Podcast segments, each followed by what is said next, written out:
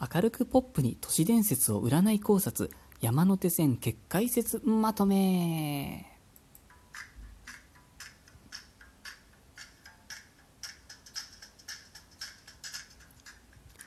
私、占い師のティモがお送りしております、スーセイジャンクション第24回でございます。いつもお世話になっております。えー、22回、23回と続きもと、続きものとなっております。まだの方はそちらからお聞きになってみてくださいね。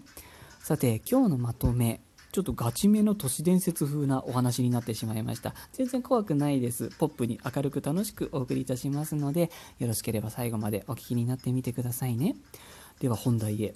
占い的に、まあ、山手線って結界っぽいですと。で東京オリンピックを見据えていたのも間違いないでしょうという占いだったんですね。ではその高輪ゲートウェイ駅ができる前一番新しかった駅は山手線の駅はどこなのかなとちょっと歴史を調べてみました。その結果出てきたのがなんと西日暮里の駅。でしたね。その時もやっぱり増設される形ですでに出来上がっていた環状線に増設される形で日暮里駅のすぐ近く に増設されていたと。この距離感ですよね。品川と高輪ゲートウェイの距離感と日暮里と西日暮里の距離感。よく似てるなとやっぱり思いましたね。その他の山手線の駅っていうのは、まあ、その環状になる前からもいろいろね、あったりしたみたいなんですけど大体明治とか大正時代とかその辺りにもすでに開業されていた駅がほとんどです。で唯一昭和に増設されたのが西日暮里の駅でその時が昭和44年1969年の12月に開業だったという記録を見ましたこの開業の前にですね、当時の日本政府とアメリカ政府で日米安全保障条約が結ばれたというニュースがありました。そしてこの開業の翌年1970年ですね。この安全保障条約の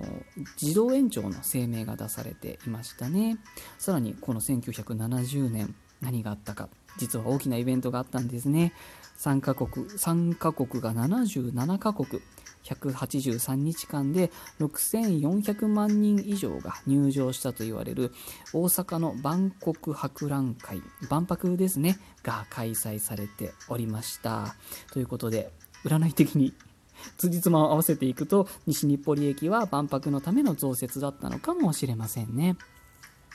50年前と今の2020年を比べると50年前 ,50 年前はこの安全保障だとで2020年今回は目に見えないウイルスとの戦いだったとこういう違いがあります。えー、スピリチュアル的な占い的なねその時代のくくりみたいな捉え方があるんですけど今はこう精神性の時代だと言われたりもするんですね。でこの精神性っていうのが占い的特に私の使っている駅占い的な語行的な考え方で解釈を広げると精神っていうのは目に見えないものなんですよね。なので目に見えないものの時代というふうにも言えると思います。ちょっと偶然にしては象徴的な出来事が重なっているなと私は思いましたよっていう話なんですね。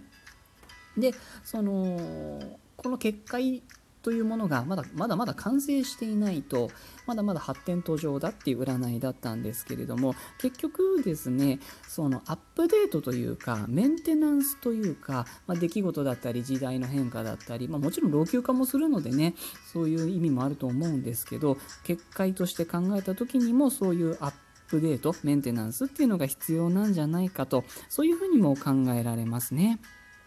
でですね、こう考えた時になんですけど、あの、ダイヤモンド・プリンセス号のニュースがあったじゃないですか。あの、どこに船が止まってたかなとちょっと見てみると、横浜の方なんですよね。大黒ふ頭だったと。で、この大黒ふ頭と、あの、新しくできて、その結界が破れた場所ですよ。高輪ゲートウェイを地図の上で定規で直線で結びますと。で、この結んだ直線をさらに都内の方にビーッと伸ばしていくと、その先にあるのは皇居だったんですね。うーん、さてこれは偶然かなと、ちょっと私は考えてしまいましたね。はい。えー今回占った山手線のね占いの形っていうのが、まあ、高輪ゲートウェイもそうだったんですけど水の性質だというのが出てきたんですね。ゆっくりゆっくりこう循環系のものだという形になっていたんですよ。で、まあ、この世ってもちろん性質がいろいろあって水だけじゃないんですね。占い的にも他にもいろいろあるんですよ。なので実はまだその話題になっていない結界とかっていうのが他にもいろいろあるんだと思うんですね。そういうそのもっと大きなくくりでのバランスとか兼ね合いとかそういうものもあるんだと思います。なのでまあちょっと直線で結ぶと皇居にまっすぐ行ってたのでびっくりしたんですけど、まあ、本丸までは侵入を許さずに食い止めたと。なんかちょっとアニメチックな映画チックな発想なんですけどね。影のヒーローといいますかまだ見ぬ誰にも知られていないバリアといいますかそういうものを思ってしまいますと。そういう考察とさせていただきます。以上山手線結界説を占い的に考察してみましたというお話でした。皆様いつもお聞きになってくださってまたいいねなどをしてくださっていつも本当にありがとうございます。とても嬉しいです。また更新いたしますのでよろしければ遊びにいらしてください。それでは今日はこの辺りで失礼いたします。